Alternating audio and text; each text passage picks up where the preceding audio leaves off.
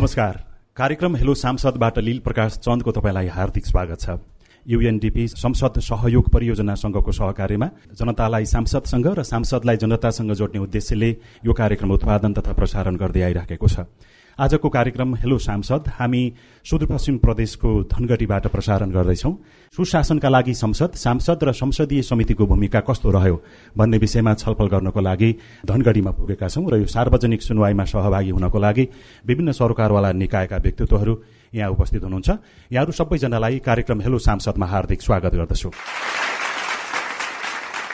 आजको कार्यक्रम हेलो सांसद यो सार्वजनिक सुनवाई विशेषमा सुदूरपश्चिम प्रदेशका सभामुख अर्जुन बहादुर थापा सार्वजनिक लेखा समितिका सभापति कुमारी नन्दा बम अर्थ विकास तथा प्राकृतिक स्रोत समितिका सभापति हर्कबहादुर कुँवर सामाजिक विकास समितिका सभापति कुन्ती जोशी विधायन तथा प्रदेश मामिला समितिका सभापति नेपालु चौधरी मुख्य स्रोत व्यक्तिको रूपमा यहाँ उपस्थित हुनुहुन्छ। उहाँहरूसँगको छलफलमा सहभागी हुनको लागि मानव अधिकारसँग सम्बन्धित अरू विभिन्न व्यक्तित्वहरू उपभोक्ता हित संरक्षणसँग सम्बन्धित व्यक्तित्वहरू कानून व्यवसायी त्यसै गरी उद्योगी व्यवसायी महिला अल्पसंख्यक आदिवासी यौनिक अल्पसंख्यक लगायतका त्यो समुदाय त्यो क्षेत्रबाट प्रतिनिधित्व गर्नुहुने विभिन्न व्यक्तित्वहरू यहाँहरू हुनुहुन्छ। कार्यक्रम हेलो सांसदमा हार्दिक स्वागत गर्दछु। सबैभन्दा सुरुमा सभामुख अर्जुन बहादुर थापाज्यूलाई पाँच वर्ष बित्दै गर्दा प्रदेशका संसदीय समितिहरूको भूमिका कस्तो रह्यो? संक्षिप्तमा आफ्नो विचार राखिदिनुको लागि म अनुरोध गर्दछु। सभामुख बिजनेस दिने भनेको सरकारले हो होइन? अब सरकारले दिएको बिजनेसलाई समितिमा एक दुईवटा विधेयक बाहेक धेरै लामो समय लागेन। सुदूरपश्चिममा यो पहिलोपटक होला कि हामीले प्रत्येक जिल्ला जिल्लामा पनि सरकारवालासँग हामीले छलफल चलाउनु पर्छ सिस्टम बसाल्नु पर्छ ऐन बनिसकेपछि यो ऐन त मैले बनाएको हो नि। अपनत्व हुनुपर्छ। त्यसैले त्यो ठाउँ ठाउँमा यदि हामी पुगिकन परामर्शबाट उहाँहरूको सुझावबाट हामीले तयार गर्यो भने सुदूरपश्चिमले बनाएका जति पनि ऐनहरू छन् कानुनहरू छन् त्यो हाम्रो सहभागिता हो भन्ने खालको एक किसिमको विचारको लहर ल्याउनुपर्छ भनेर सभापतिजीसँग मेरो धेरैपल्ट छलफल पनि भयो। समितिको मूल्याङ्कनमा यहाँको के छ? मूल्य मैले भन्दै थिएँ समितिको के छ भने कति प्रतिशत सफल भयो समितिहरू। सरकारले दिएका जति बिजनेस छन् त्यसमा मलाई लाग्छ हाम्रो समिति पूर्ण रूपमा सफल छ। धेरै धन्यवाद छ सभामुखज्यू हामी कतिको सफल भयो कि भएन नागरिकको स्तरबाट अथवा सरकारवाला निकायले चाहिँ कसरी हेर्छ त्यो विषयमा हामी फेरि एकछिनमा प्रश्नहरू लिन्छौँ। सार्वजनिक लेखा समितिका सभापति हामीसँग कुमारी नन्दा बम हुनुहुन्छ। यहाँको अनुभव के छ? सुदूरपश्चिमको बजेट जहाँ जहाँ हाम्रो विनियोजन हुन्छ त्यहाँ त्यहाँ हाम्रो चाहिँ हेर्ने दायित्व भएको हुनाले प्राविधिकको खाँचो हुन्छ प्रशासनिक खाँचो हुन्छ। यो कुराहरू प्रथम चरणमा हामीलाई धेरै कठिनाई नै भएको हो। काम गर्दै गर्दै जाँदा हामीले केही उदाहरणीय कामहरू सार्वजनिक लेखा समितिले गरेको पनि म यहाँहरूलाई चाहिँ त भन्न चाहन्छु। तिन चार महिना अगाडिकै केस भनौँ। कृषि मन्त्रालय अन्तर्गतको एब्रोन खरिद थियो। मार्केटिङ भाव पनि बुझ्दाखेरि एब्रोनको हामीले धेरै डिफरेन्सेस पाइसकेपछि छलफल गरी हामीले यसलाई निर्णयक तहमा पुर्यायौं। एक पिसको एक सय साठी रुपियाँ पर्ने एब्रोनको अनि हजार अडतिस रुपियाँ बराबरको मूल्य पनि तोकिएको थियो। र हामीले चाहिँ निर्णय गरेर सम्बन्धित निकायलाई लेखेर पठायौँ यो हाम्रो यो उपलब्धि हो। टोटल बजेट हाम्रो एक करोडको थियो। चालिस लाख पैसा राज्यको चाहिँ बचिएको निष्कर्ष निकालेका थियौँ। बजेट विनियोजन नेपाल सरकारले गत वर्षको यो रनिङ वर्षको थियो। घोडाघोडी नगरपालिका शीत भण्डारको र नेपाल फर्टिलाइजर इन्डस्ट्रिज कृष्णपुरको प्रालीलाई बजेट दिएको थियो। र हाम्रो समिति प्रत्यक्ष फिल्डमा गएर प्रालीमा बजेट दिनु हुँदैन। प्राली भनेको एउटा व्यक्तिगत हो। र व्यक्तिगतमा बजेट दिन मिल्दैन भनेर हामीले चाहिँ त्यसमा पनि छानबिन गरेर सम्बन्धित मन्त्रालयलाई पत्राचार गरेर त्यो बजेट हामीले रोक्न सफल भयौँ। हस् धेरै धन्यवाद छ मानिज्यू म तपाईँसँग फेरि आउँछु। तपाईँले राम्रो काम गर्नुभएको बारेमा फेरि एकछिनमा सुनाउनु होला। विधायन तथा प्रदेश मामिला समितिका सभापति नेपालु चौधरी हामीसँग हुनुहुन्छ। मानिज्यूको कार्यकाल सभापतिको रूपमा कस्तो रह्यो? बाह्रवटा विधेयक मध्ये दसवटा विधेयक हामीले पारित गर्यौँ दुईवटा विधेयक हामीसँग अहिले पनि छ। चार वर्षमा टोटल साठीवटा विधेयक पारित गरेका छौँ र हाम्रो समितिमा बाह्रवटा अहिलेसम्म आएको कारणले हामीले दसवटा निर्माण गरेर पठाइसकेका छौँ त्यो पारित पनि भइसकेको छ। कहाँ कहाँ कतिवटा छलफल भयो अहिलेसम्मको चार वर्षको अवधिमा केही भन्न सक्नुहुन्छ? धनगढीमा पनि छलफल गर्यौँ कञ्चनपुरमा छलफल गर्यौँ दार्चुलमा छलफल गर्यौँ बझाङमा गर्यौँ बाजुरामा गर्यौँ। आसाम जिल्ला बाहेक सबै जिल्लामा हामीले सरोकारवालासँग जुन विधेयक छ जसको सरोकार छ उहाँहरूसँग छलफल गरेका छौँ विज्ञहरूलाई राखेर छलफल गरेका छौँ। अर्थ विकास तथा प्राकृतिक स्रोत समितिका सभापति हर्कबहादुर कुँवर हामीसँग हुनुहुन्छ। यहाँको अनुभव कस्तो रह्यो? आजका मितिसम्म एक सय बयालिसवटा समितिका बैठक गरेको छ। सत्रवटा विधेयक छलफल गरेर हामीले सभामा पठाएको छौँ। त्यसमा दुईटा संशोधित छन्। वातावरणका विज्ञलाई पनि हामीले बोलाएका छौँ। कतिपय हामीले तल जनताको बिचमा जान सकेको अवस्था रहेन। अघि भर्खर विधान समितिको सभापतिज्यूले त हामी त गयौँ भन्नुभयो। तपाईँहरूलाई जान नमिल्ने खास हामीले कारण चाहिँ के अब पर्यो? सबै हाम्रो सत्रवटामा त हामी जान सकेनौँ किन विज्ञ विज्ञ जसलाई छ त्यसलाई बोलाएर हामीले छलफल गर्ने। हाम्रो अगाडि कस्तो विधेयक आउँछ अब यो चाहिँ बजेट अधिवेशन हो। त्यसपछि कुनै विधेयक अर्थ समितिमा आएको खण्डमा हामी जनताको जनस्तरमा हामी जान तयार छौँ। बाँकी काम सायद बताउन बाँकी होला। हामी तपाईँसँग फेरि आउनेछौँ एकैछिन पछाडि। म अब सामाजिक समितिका सभापति कुन्ती जोशीज्यूतर्फ लाग्न चाहन्छु। समितिले पाँच वर्ष बिताउँदै गर्दाखेरि भएको काम कारवाही कस्तो रह्यो? छोटकरीमा बताइदिनुको लागि म यहाँलाई अनुरोध गर्दछु। धन्यवाद। साढे चार वर्ष कार्यकालको अवधिमा हाम्रो सामाजिक समितिले पारित भएका चाहिँ आठवटा विधेयकहरू छन्। चार वर्षमा आठवटा विधेयकहरू। हाम्रो समितिको तर्फबाट मात्रै। समितिमा आएका विधेयकहरू र त्यसपछि संशोधन सहित हामीले चाहिँ तीनवटा थप एघारवटा हामीले चाहिँ विधेयकहरू चाहिँ हामीले समितिबाट चाहिँ अगाडि बढाएका छौं। सबै विधेयकहरूमाथि हामीले छलफल गर्ने सवालमा प्रदेशको सरोकारवालाहरूको सम्बन्धित रहेर चाहिँ काम गर्ने सवालहरूमा सम्बन्धित सरोकारवालाहरूसँग पनि हामीले छलफल गर्यौं भने धेरै जसो जिल्लाहरूमा गएर चाहिँ यी विषय विधेयकहरू सम्बन्धी जनताहरूसँगको सम्बन्धलाई पनि जोडेर उहाँहरूको सरोकारहरूलाई पनि जोडेर उहाँहरूसँग पनि हामीले छलफल गर्ने कुराहरूलाई चाहिँ जोड दिएका थियौं। प्रत्येक चाहिँ व्यक्तिहरूसँगको छलफलका हिसाबले त हामीले चाहिँ त्यो अब रेकर्ड चाहिँ हाम्रो समितिको कार्यालयमा रहेको कुराहरू मैले जानकारी गराउँछु र हामीले त्यो प्रतिवेदन बनाएर प्रतिवेदन सम्बन्धित मन्त्रालयहरूसँग पनि मन्त्रालयका गर्ने कामहरूको चाहिँ कमी कमजोरी अर्थात् चाहिँ यी विषयवस्तुहरूमा यो विषयवस्तुहरू चाहिँ कोड गरिनु पर्थ्यो। अर्थात् यी विषयवस्तुहरू हुन्थ्यो भइदियो भने राम्रो हुन्थ्यो भन्ने कुराहरू जो जन सरकारका कुराहरू थिए यसलाई पनि हामीले मन्त्रालयसँग चाहिँ सम्बन्धित कुराहरू त्यतातिर पठाउने सभामा रहने कुराहरूलाई सभामा रखा- राख्ने र यस्ता खालका चाहिँ प्रतिवेदन सहितको चाहिँ हामीले सबै चाहिँ हाम्रा डकुमेन्टहरू सुरक्षित हाम्रै समितिमा राखेका छौँ। समितिको सक्रियताको कारणले गर्दाखेरि झन्डै झन्डै यस्तो हुन थालेको थियो तर एकदम राम्रो भयो भन्ने खालको यहाँलाई लागेको हुन्छ नि। त्यस्तो पनि निर्णयहरू सुदूरपश्चिमले साँच्चीकै राम्रो गरेको रहेछ भन्ने त्यस्तो महसुस हुने खालको केही निर्णयहरू भए। भूमि सम्बन्धी दोस्रो संशोधन संघीय मन्त्रालयबाट चाहिँ एउटा विधेयक चाहिँ ल्याइएको थियो। विधेयकमाथि चाहिँ हामीले व्यापक यहाँ छलफल गर्यौं त्यो भूमि सम्बन्धी विधेयकलाई दोस्रो संशोधन विधेयकलाई पनि हामीले हाम्रो समितिमा चाहिँ व्यापक छलफल गर्दा अव्यवस्थित बसोबासदेखि लिएर चाहिँ जो यो ऐलानी जमिनहरू जो छ यी जमिनहरूको चाहिँ एउटै खालको मूल्याङ्कन गरिने खालको चाहिँ जो अवस्था संघीय सरकारबाट चाहिँ भएको थियो त्यो विधेयकसँग हामीले चाहिँ छलफल यसरी चाहिँ जोरदारका साथ अगाडि बढायौं। त्यहाँको जमिनको मूल्याङ्कनको आधारमा चाहिँ कुराहरूलाई चाहिँ अगाडि बढाउनु पर्छ होइन भने धनगढी वरिपरि रहेको जमिन र धनगढी भन्दा धेरै बाहिर रहेको चाहिँ जमिनको मूल्याङ्कन एउटै गरिन्छ भने जनताहरूले चाहिँ यसको चाहिँ असुरक्षित आफूलाई विशेष गरी असुरक्षित र यसो न्यायोचित पनि हुँदैन हामी सबैका लागि भनेर समितिका सभापतिदेखि लिएर सम्बन्धित मन्त्रालयका मन्त्रीज्यूदेखि लिएर प्रधानमन्त्रीसम्म पनि हामीले डेलिगेसन लिएर उहाँहरूले चाहिँ त्यसपछि त्यो विषयमाथि निष्कर्ष पनि के निकाल्नुभयो भने कहाँको जमिनको चाहिँ कुन खालको चाहिँ मूल्याङ्कन हुन्छ त्यही अनुसारको चाहिँ मूल्याङ्कन फरक फरक ढंगले चाहिँ गर्ने भन्ने ढंगले चाहिँ उहाँहरूले त्यो निर्णय पनि गर्नुभयो भन्ने लाग्छ। यो काम हामीले सायद सुदूरपश्चिम प्रदेशका लागि चाहिँ असाध्यै चाहिँ महत्वपूर्ण काम गरेको चाहिँ मैले अनुभूति गरेको छु। अब हामी अलिकति केही प्रश्नहरू लिउँ। म सुरुमा राष्ट्रिय मानव अधिकार आयोगका सुदूरपश्चिम प्रमुख मोहन जोशीज्यू। आफ्नो छोटो कुरा राखिदिनुको लागि म अनुरोध गर्दछु यहाँलाई। अन्ठाउन्नवटा विधेयकहरू पारित भएको भन्ने कुरा आएको छ। गाँस बास कपासका विषयवस्तुहरू वातावरण विकासका र रोजगारीका कुराहरू यो सुदूरपश्चिमको एकदमै समस्याको कुरो रहेको छ। हामी मानव विकास सूचकाङ्कमा धेरै पछाडि परिरहेको अवस्था छ। ती विषयलाई सम्बोधित हुने गरी सम्बन्धित समिति खास गरी सामाजिक समितिको तर्फबाट यहाँको डिफेक्टो अवस्था के हो त्यसलाई सम्बोधन गर्नको लागि के के विषय आवश्यक छन् यस विषयमा सरकारवालाहरूसँग छलफल गर्नुपर्ने हामीले यसमा देखिने गरी उपलब्धि हुने गरी चाहिँ प्रदेश सभाबाट या समितिहरूबाट खास गरी त्यसमा चाहिँ कानुनहरू आइसकेको अवस्था छैन। त्यसै गरी इन्सेकका प्रदेश प्रमुख खडक राज जोशीज्यू हुनुहुन्छ। पाँचौं वर्षमा आउँदाखेरि पनि हामी नयाँ थियौं केही गर्न सकेनौं भन्ने कुराले जनताले त्यसलाई चाहिने छुट दिँदैन। धेरै सभापतिज्यूहरूले हामीले बनाएका साठीवटा कानूनहरू ती कानूनमा व्यापक अछाम बाहेक सबै जिल्लामा हाम्रो छलफल भयो र सरोकारवालाहरू यसमा जोडिए भन्नुभएको छ। मेरो दुर्भाग्य म त्यसमा अनभिज्ञ नै रहेछु।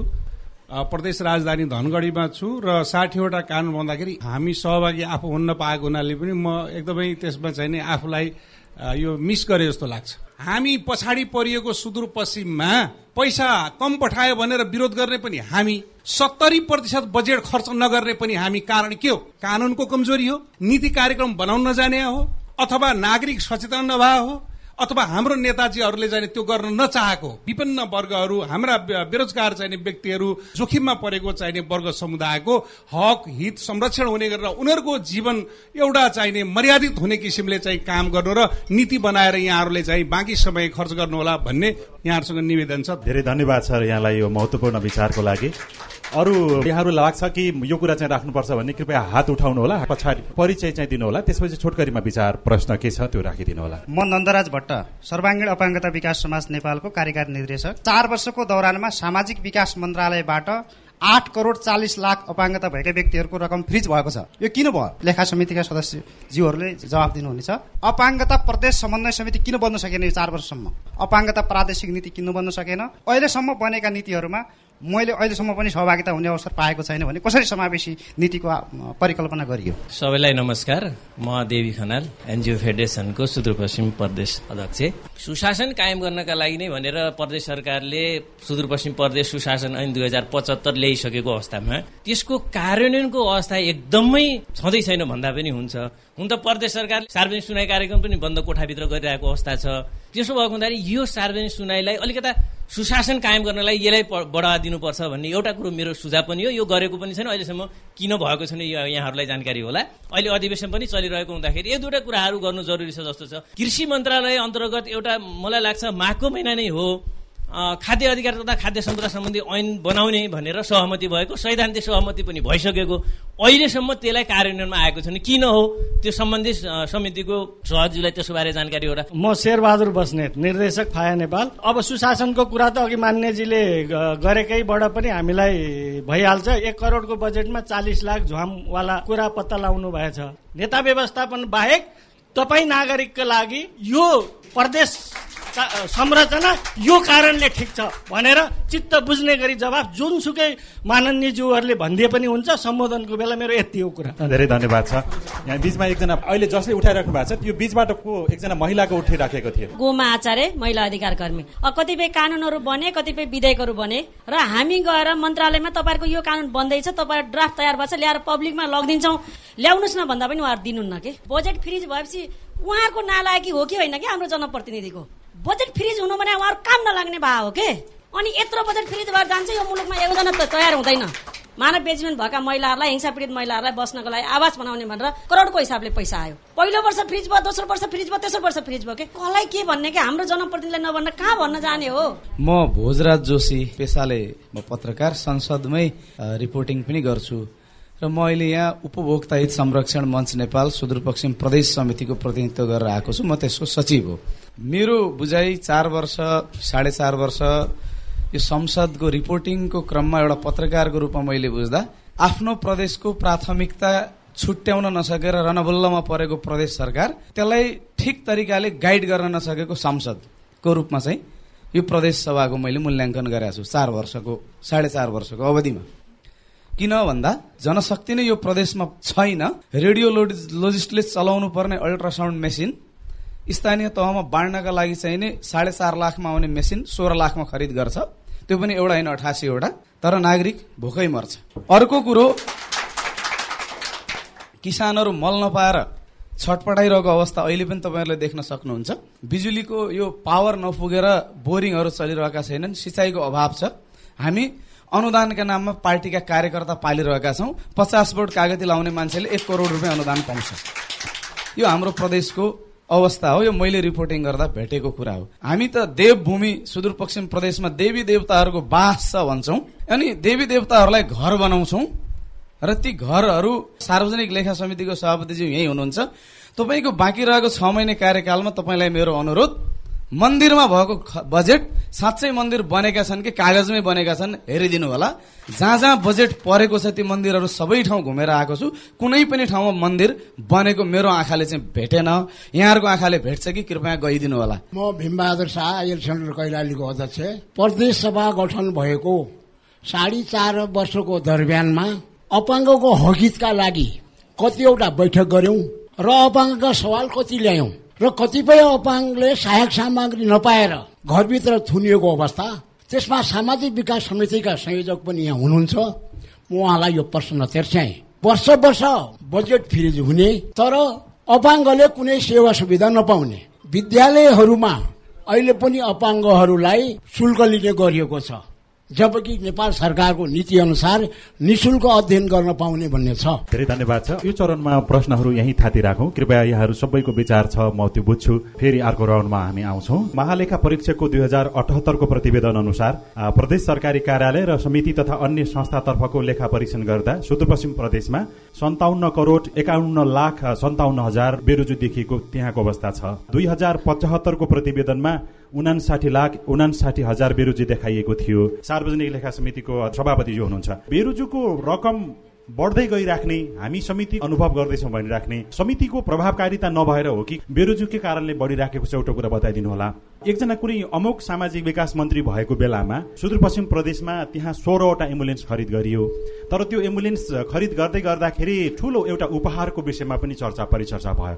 यो लेखा समितिमा उजुरी पुगेको छ। उजुरीको छानबिन गर्ने भन्ने निर्णय भयो तर त्यो निरन्तर चलिराखेको छ कि कुनै निष्कर्ष निकालिसक्नुभयो त्यसबारेमा पनि बताउनु भए आभारी हुने थियौँ र बाँकी सहभागीहरूको प्रश्न पनि छ। छोटोमा आफ्नो विचार राख्नको लागि अनुरोध गर्दछु। नन्दा बम्छु अरू प्रदेश भन्दा पनि बढी बेरोजो देखिएको छ। महालेखाको रिपोर्टले बताएको छ। जस्तो कुनै बेरोजोहरू पेस्की फर्चौट हुन्छ कुनै नियमन गर्ने बेरोजो हुन्छ कुनै चाहिँ त प्रक्रिया नपुगेर आएका बेरोजोहरू हुन्छन्। यस्ता बेरोजोका प्रकृतिहरूलाई छुट्याएर बेरोजो फर्चौटतिर अर्थात् चाहिँ त नियमनतिर जाने भनेर बेरोजो फर्चौट पनि भएका छन्।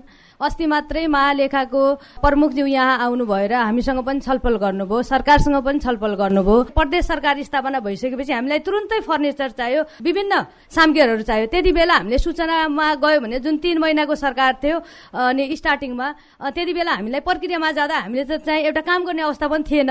अनि सरकारको पक्षबाट भनेको कुरालाई मैले जस्ताको त्यस्तै भनिरहेको छु। एउटा क्याटलग विधिबाट सामान खरिद गरेको थियो। त्योवालालाई चाहिँ महालेखाले बेरोजो देखाएको पनि छ। अघि पनि एकजना अपाङ्गता भएको व्यक्ति दुवैजनाले उठाउनु भयो कि आफूहरूले सुविधा पाएको छैन तर आफ्नै लागि छुट्याएको बजेट फ्रिज भएर गइरहेको म। त्यसमा। जाँदैछु। मानिजु अब तपाईँले प्रष्टीकरण दिँदाखेरि त समय लाग्न सक्छ। तर अब तपाईँको प्रतिबद्धता के हो त? त्यस कारणले चाहिँ यो चाहिँ बेरोजोको कुरा आयो। भोजराजजीले भन्नुभएको कुरा कहाँ हुन्छ भोजराजी उहाँहरूकै सूचना अनुसार हामीले चाहिँ त समितिमा एक दुईटा कामहरू गर्न हामी सफल भयौँ। मिडियाको चाहिँ त हाम्रो सूचना र पत्र पत्रिकाको सूचना र हामी कहाँ उजुरी आइसकेपछि हामीले अगाडि बढ्नुपर्ने हाम्रो चाहिँ एउटा सिस्टम छ हाम्रो। जस्तो यहाँले भन्नुभयो एम्बुलेन्सको कुरा छानबिन गऱ्यौँ। छानबिन गरेर उपसमिति गठन गऱ्यौँ। उपसमितिले प्रतिवेदन फुल समितिमा पठाइसकेपछि फुल समितिमा नाइन्टी फाइभ पर्सेन्ट काम भएर प्राविधिक कारणले गर्दा हाम्रो चाहिँ त्यहाँ बाहिर आउन सकेको छैन। आएको चाहिँ के छ? त्यो सार आएको चाहिँ। वास्तवमा त्यो आएको के छ भ्रष्टाचार बिल्कुल भएको छ।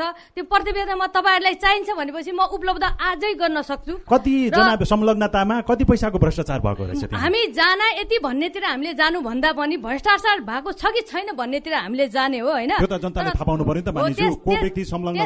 त्यति बेलै पनि मिडियामा आधिकारिक निर्णयको लागि केही प्राविधिक कारणले चाहिँ कमी कमजोरी भएको त सार्वजनिक कहिले हुन्छ कस्तो के कुरा सार्वजनिक हुँदैछ? र यसमा के के मात्रै थियो भनेदेखि जस्तो एम्बुलेन्स भैरवा भन्सारबाट हाम्रो एम्बुलेन्स ल्याउने क्रममा भैरवा भन्सारमा एम्बुलेन्सहरू छन् पेपर धनगढीमा आइपुगेको फेला पार्यो त्यस्तै दोस्रो पेपर चाहिँ त श्रावणको चौध पन्ध्र गते रियलमा चाहिँ यहाँ आएको। र अनि दुईटा पेपरहरू हामी धेरै तत्त प्रकारका अहिले हामीसँग यति समय नहोला म प्रतिवेदन नै यहाँहरूलाई उपलब्ध गराउँछु मानिजु अब त्यो समितिले निर्णय गरिसकेपछि एम्बुलेन्स खरिद प्रक्रिया त्यो खारेज गरिन्छ कि? यस कारणले हामीले जे छ त्यो देखाइदिने हो। देखाएर सम्बन्धित निकायमा चाहिँ हाम्रो निर्णय पठाइदिने हो। हामीले कुनै त्यस्तो कार्य गर्ने निकाय सार्वजनिक समिति हुँदै होइन। मन्दिरमा कतिपय ठाउँमा त्यस्ता भएका होलान्।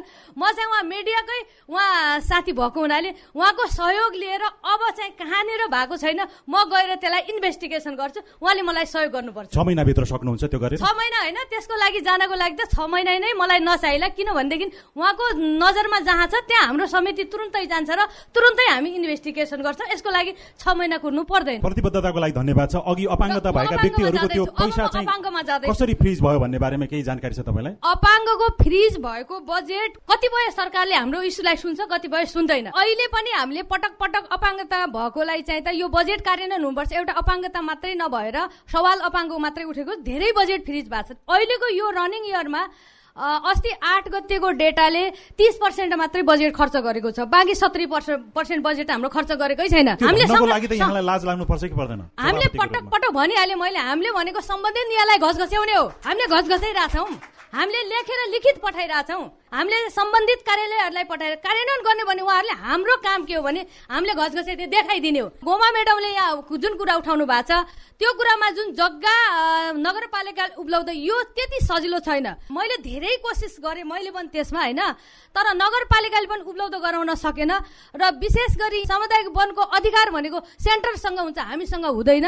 यो प्रोसेसमा जाँदै गर्दा। सेन्टरको क्याबिनेटले पास गर्नुपर्छ तब मात्रै जग्गा। उपलब्ध हुन्छ। धन्यवाद। धेरै धन्यवाद। म विधान समितिको सभापतिज्यूलाई भन्न चाहन्छु। अघि पनि भन्नुभयो हामी जिल्ला जिल्लामा गयौँ काम गऱ्यौँ छलफल गऱ्यौँ भनेर। जस्तो राष्ट्रिय मानव अधिकार आयोगकै अध्यक्षज्यूलाई सुदूरपश्चिम प्रदेशको प्रमुखज्यूलाई धेरै कुरा थाहा रहेनछ छलफलबाट तपाईँले केही सिकाइ महसुस गर्नुभयो? मानिन्छु कि छोटकरीमा तपाईँले भन्न पर्ने कुरा केही महसुस गर्नुभयो? भनेको कुरामा म सहमत छु। सरकारले ड्राफ्ट ल्याउनु भन्दा पहिला उहाँहरूको सुझावबाट सरकारलाई ड्राफ्ट आयो। त्यही ड्राफ्ट हामी कहाँ आएको कारणले अब उहाँहरूसँग फेरि पुनः किन बस्नुपर्छ भन्ने मलाई लागेको कारणले पुनः बसेको छैन जस्तो मलाई लाग्छ। तर अब त्यो मस्यौदालाई अन्तिम रूप दिँदाखेरि त फेरि सरकारवाला निकायकै व्यक्तिहरूले त्यसलाई यसो कस्तो छ त भनेर भन्नुपर्छ होला। उहाँहरूको राय सुझाव लिएर अन्तमा हामीले सरकारसँग छलफल गर्ने हो। सरकारका मन्त्री कानुन अधिकारीज्यूहरूसँग उहाँहरूसँग छलफल गरेर मात्रै हामीले त्यसलाई अन्तिम रूप दिन्छौँ। सामाजिक विकास समितिको सभापतिज्यू। अबको छ महिनामा पनि केही विधेयकहरू ल्याएर थप छलफल चलाएर यसलाई केही काम गर्न सकिन्छ होला भन्ने पनि छ। जति पनि प्रश्नहरू यहाँतर्फ केन्द्रित छन् त्यसबारेमा झन्डै दुई मिनटमा सकिदिनु भयो भने हामीलाई धेरै खुसी लाग्नेछ। धन्यवाद। अपाङ्गताको विषयमा चाहिँ फ्रिज भएको रकमको विषयमा हामीले पनि उहाँहरू सँगसँगै सायद भट्टजी हामीले चाहिँ एकचोटि छलफल पनि गरेका छौँ। किन चाहिँ रकम फ्रिज गरियो? किन चाहिँ यसलाई चाहिँ कार्यान्वयन गरिएन?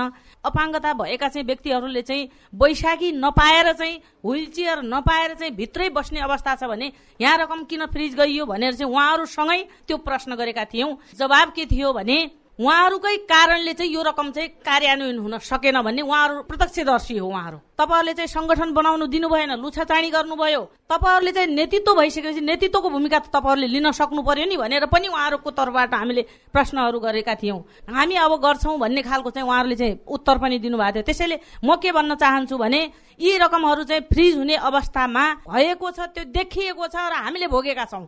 र यसलाई चाहिँ कार्यान्वयन गराउनका लागि सबैको चाहिँ त्यत्तिकै दायित्व हुन्छ भन्ने मलाई लाग्दछ। कार्यान्वयन गराउनेतिर ओरिएन्टेसन हुने कुराहरूलाई चाहिँ हामी विशेष जोड दिएर चाहिँ अगाडि बढ्नेछौँ यो कुरा राख्न चाहन्छु। हामीले सरोकारवालाहरूसँग छलफल गर्न पाएनौँ भन्ने गुनासाहरू पनि आए। उहाँहरूको नेतृत्व गर्ने नेतृत्वकर्ताहरूलाई चाहिँ हामीले सबैलाई तपाईँहरूको चाहिँ टिमलाई चाहिँ खबर गर्नु होला भनेर चाहिँ एउटा नेतृत्व लिडरहरूलाई चाहिँ हामीले हाम्रो समितिको तर्फबाट मैले सबैलाई बोलाएको।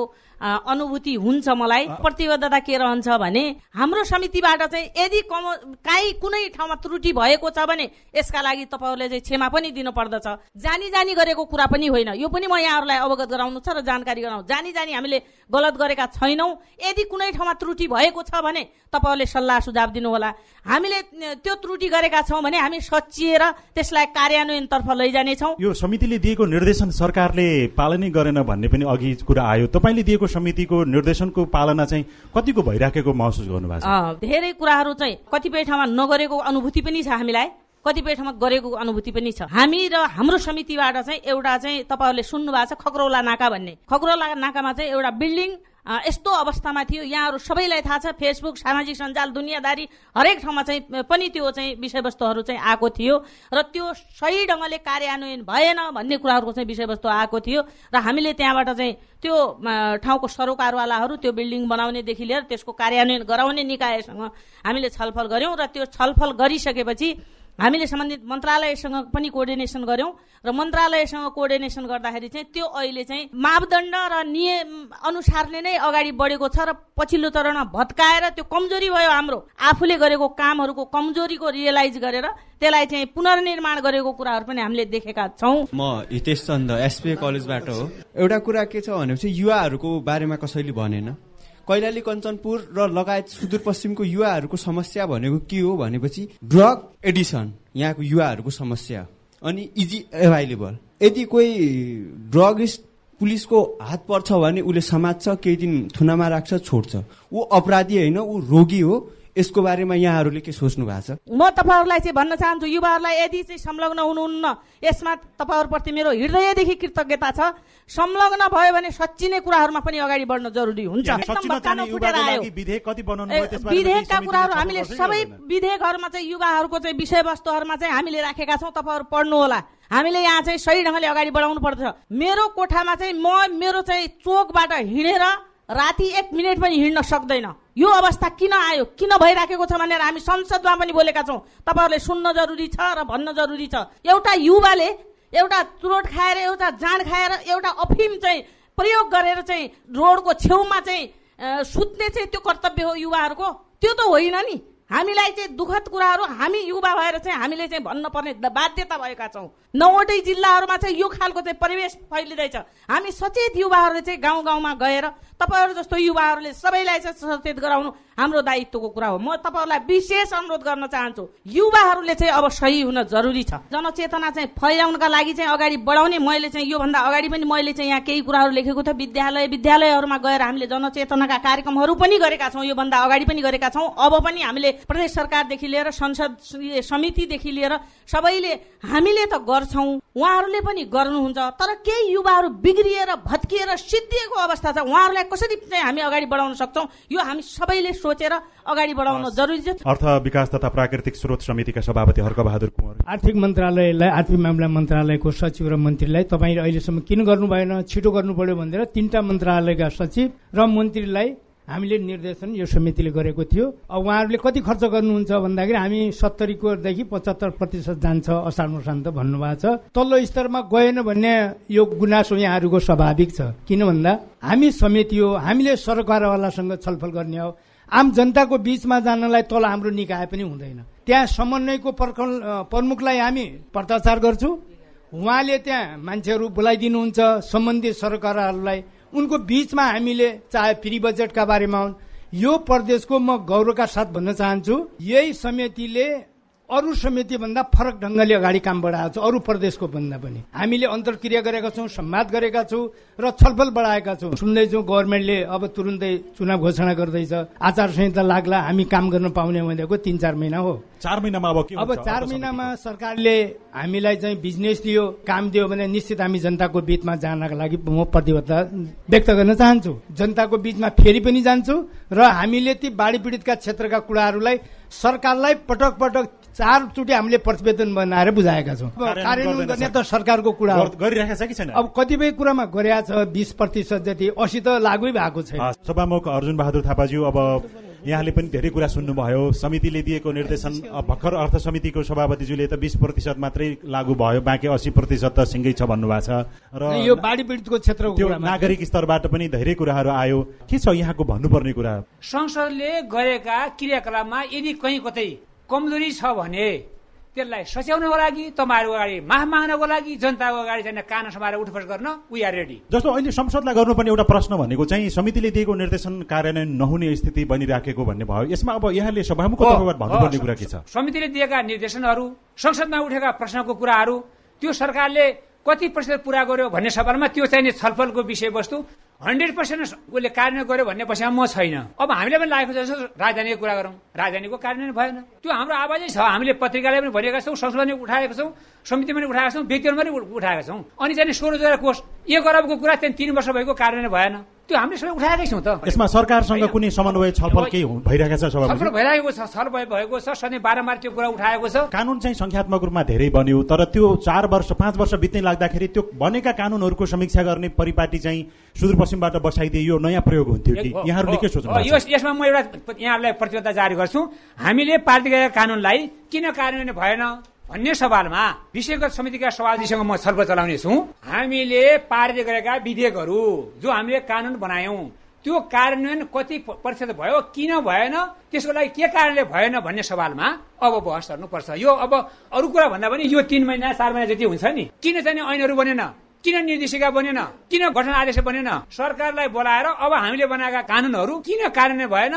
कारण कार्यान्वयन भएका कुन कुन हुन्? कार्यान्वयनको चरणमा गएका को को हुन्? अझसम्म त्यो फाइलमा राखेका को हुन् भन्ने विषयमा छलफल चलाउनुपर्छ यो महत्वपूर्ण कुरा आउँछ अब। धेरै धन्यवाद। यो सँगसँगै हामी कार्यक्रमको अन्त्यमा आइपुगेका छौँ र कार्यक्रम हेलो सांसदको आजको विशेष श्रृङ्खला हामी सार्वजनिक सुनवाई कार्यक्रम सुदूरपश्चिमको धनगढीमा सम्पन्न गर्यौं। यो कार्यक्रममा उपस्थित हुनुभएकोमा सुदूरपश्चिम प्रदेशका सभामुख अर्जुन बहादुर थापाज्यूलाई धेरै धेरै धन्यवाद। सार्वजनिक लेखा समितिका सभापति कुमारी नन्दा बम अर्थ विकास तथा प्राकृतिक स्रोत समितिका सभापति हर्क बहादुर कुँवर सामाजिक विकास समितिका सभापति कुन्ती जोशी विधायन तथा प्रदेश मामिला समितिका सभापति नेपालु चौधरी आजभरि सहभागी हुनुभयो। विभिन्न क्षेत्रसँग सरोकार राख्ने व्यक्तित्वहरूलाई यहाँहरूलाई पनि धेरै धेरै धन्यवाद छ। पक्कै पनि आजको यो कार्यक्रममा उपस्थित भएर सभामुख लगायत विभिन्न संसदीय समितिका सभापतिज्यूहरूले प्रतिबद्धता व्यक्त गर्नुभएको छ। त्यो प्रतिबद्धता भोलिका दिनमा कार्यान्वयन कसरी हुन्छ हुँदैन।